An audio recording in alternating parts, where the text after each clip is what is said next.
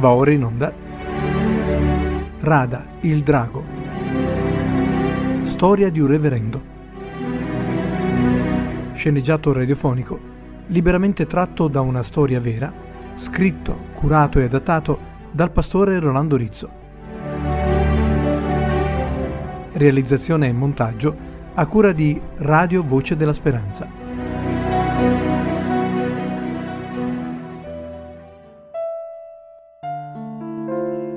Seconda puntata. Riassunto della puntata precedente. Marino Radaelli è un pastore evangelico. Ha 55 anni, originario di Milano. Vive felicemente in un villaggio di montagna dell'Alta Savoia, a Collonges-Sous-Salève, al confine con la città di Ginevra, assieme alla sua bella famiglia costituita dalla moglie Giulia e dai due splendidi figli Simona e Simone, 24 e 22 anni entrambi nati in Francia. Simona, una ragazza intelligente e determinata, appena laureata in storia, scopre, alla fine della sua festa di laurea, che il papà è un ex magnaccia, tenutario di bordello.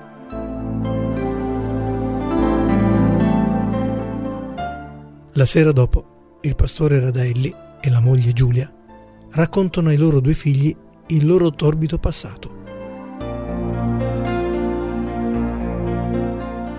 Intanto noi vi chiediamo scusa se fino ad ora abbiamo mantenuto il mistero sulle nostre origini.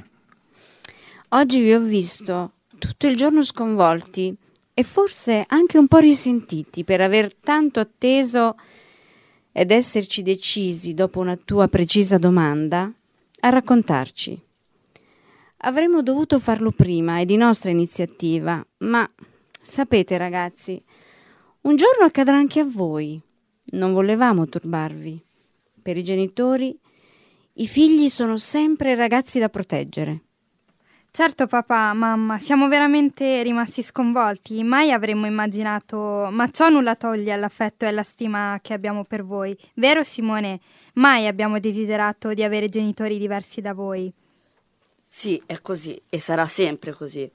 Se avete sentito di tanto attendere è segno che ne avevate bisogno, non vi giudichiamo in nessun modo per questo. Grazie ragazzi. E allora cominciamo a raccontarvi la nostra storia. Iniziamo dalla mia, che sono il più vecchio. Mio padre era il capo della stazione di Nobomo in Piemonte. Mio padre valeva molto come capo stazione, molto meno come marito e come padre. Eravamo cinque figli e tutti infelici perché nostra madre era una donna mite e arrendevole, ma mio padre era un uomo arido e violento. Ci puniva duramente per un non nulla e quando mia madre si opponeva le cinghiate arrivavano anche a lei. Una mattina mio padre, alzandosi, trovò mia madre morta nel letto di crepacuore. Ce ne dette comunicazione come se fosse stato un evento normale portò presto in casa nostra un'altra donna che trattava allo stesso modo. Da parte sua non ricordo un solo gesto di tenerezza. Tutti noi odiavamo nostro padre. A sedici anni fuggii di casa ed era tanto l'amore che mi portava che mai mi cercò. Sua madre gli aveva parlato di un suo fratello molto buono che viveva a Milano. Vostro padre non lo conosceva perché suo padre non voleva mai nessuno in casa sua. Quando papà fuggì di casa, andò a cercare questo zio a Milano.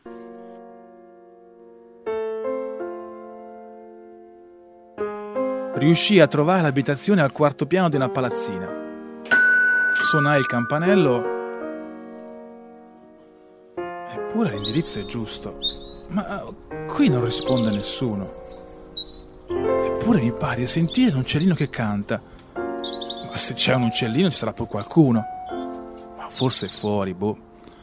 Aspetterò.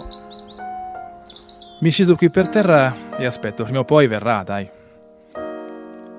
Oh, mamma, che sonno. Ah. Ehi, sveglia, giovanotto. Mamma mia, che sonno. Ma non dormi da una settimana? Ehi, giovane, ehi, sveglia! Eh, eh, eh, chi, chi è lei? Eh, cosa vuole? Oh, dove sono? Ha scambiato lo zerbino del signor Voltolina per un letto? Piuttosto chi è lei e che ci fa qui? Io sono un'amica del signor Voltolina. Ah, m- mi scusi signora, io sono il, il nipote. Sa, ho suonato venti volte, ma non c'è nessuno. Eh, Lei è la moglie? No, sono soltanto la vicina di casa, la dirimpettaia. Suo zio c'è, c'è, ma non può rispondere. Non lo sa che il signor Voltolina è molto malato? Ma che razza di nipote è lei? Da quanto tempo è che non lo vede? Ah, beh, mm, insomma, io mio zio mm, non l'ho mai visto. No, no, non sapevo neanche che fosse malato. Mia madre, sua sorella, mi ha parlato di lui. Ora mia madre è morta. Che razza di famiglia. Mi dispiace per la morte di sua madre, ma qui non si è mai visto nessuno.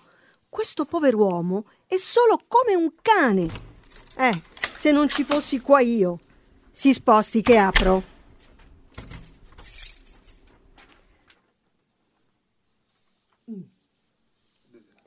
Alfonso, buongiorno.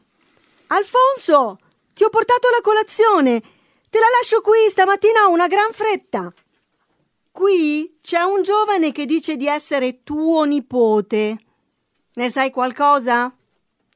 Vabbè, comunque vi lascio da soli.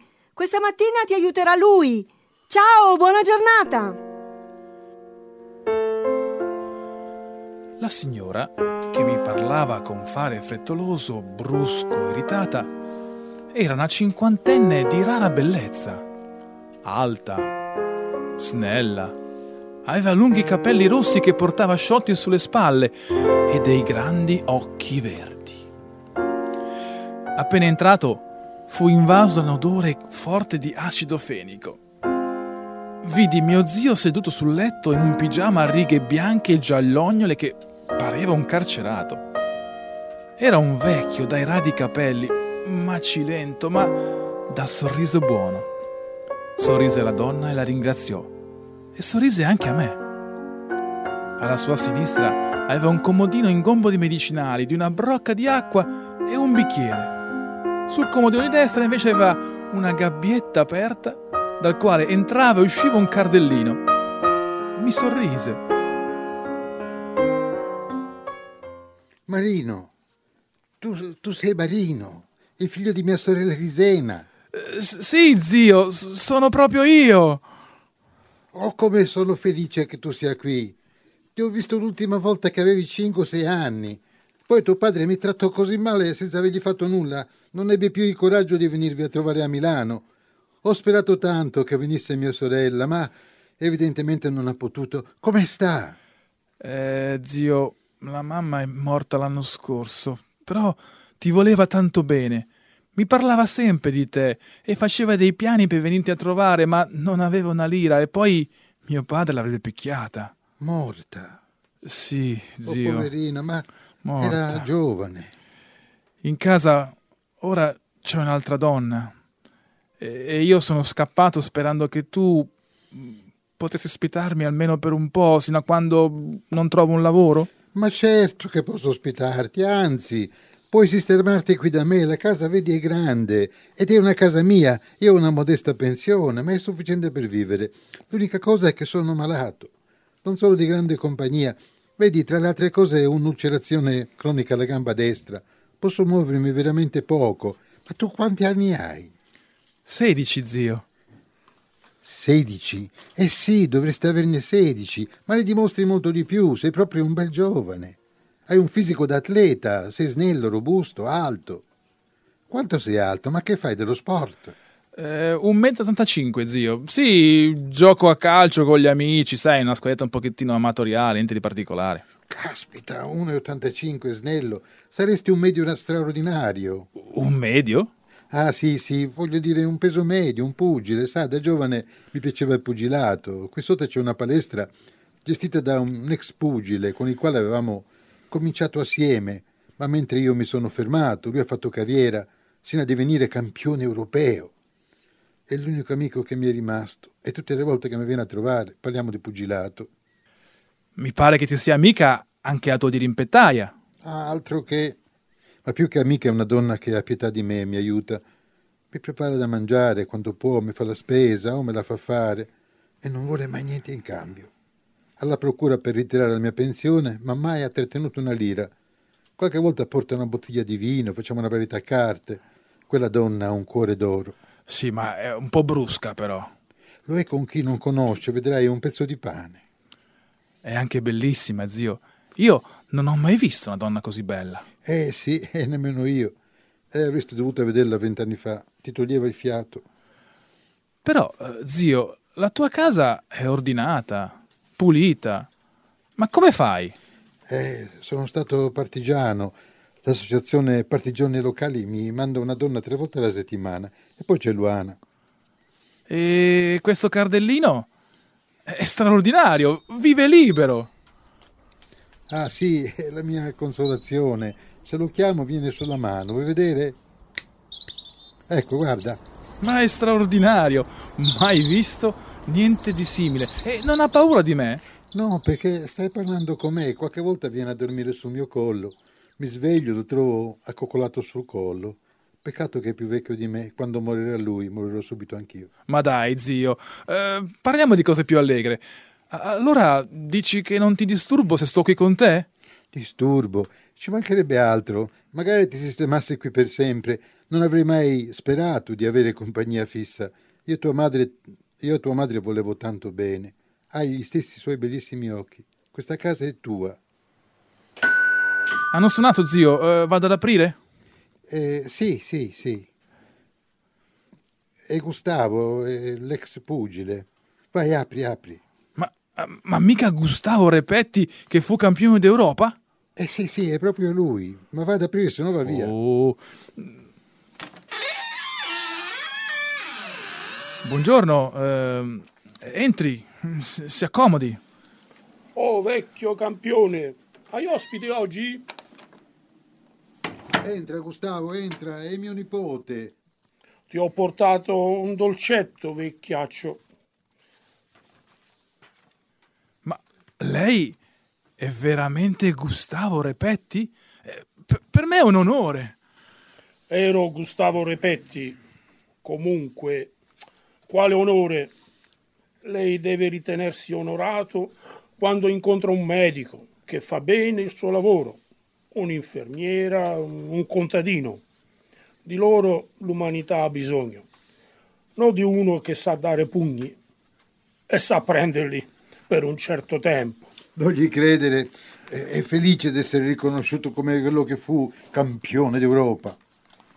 E che ha tentato di battere Floyd Patterson per diventare campione del mondo. E tu pensa che gli ha resistito ben tre riprese. E non so nemmeno come ho fatto. Non sono riuscito a centrarlo neppure una volta. Pareva un'anguilla. Per cui mi ha lasciato fare per due riprese. Non voleva buttarmi giù subito. Alla terza i suoi pugni non parevano pugni, ma sassate. Sono crollato e una volta al tappeto ho dormito per due ore. Al risveglio ho subito deciso di mettere su una palestra e allenare. Sai, eh, Gustavo, mio nipote cerca lavoro. Sai qualcosa tu di qualcuno che ha bisogno di lui? Un lavoretto, se non pretende troppo, glielo potrei offrire io in palestra. Il mio vecchio caro magazziniere va in pensione. Potresti per intanto prendere il suo posto. Ma, ma magari, qualunque cosa, solo che mm, non sono esperto. Ah, Si tratta di tenere in ordine la palestra, pulire quando chiude, riporre tutti gli attrezzi. No, è un lavoro semplice. Il mio vecchio dipendente andrà via tra una settimana. Potresti cominciare già domani a impratichirti. Marino, accetta con fiducia. Gustavo è un amico, è persona di grande onestà. Vedrai che lavorerai volentieri con lui. Ma accetto con immensa gioia. Bene, a domani allora. Ciao vecchiaccio. A presto. Ah, zio, non sai come sono felice. La vita a volte cambia in un baleno.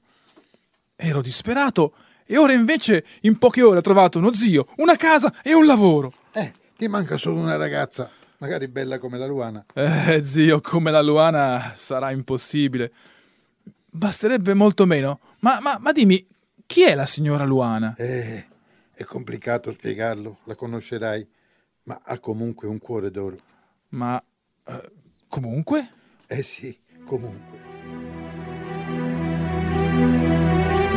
Avete ascoltato Rada, il drago. Storia di un reverendo. Sceneggiato radiofonico, liberamente tratto da una storia vera, scritto, curato e adattato dal pastore Rolando Rizzo. Realizzazione e montaggio a cura di Radio Voce della Speranza. A risentirci alla prossima puntata.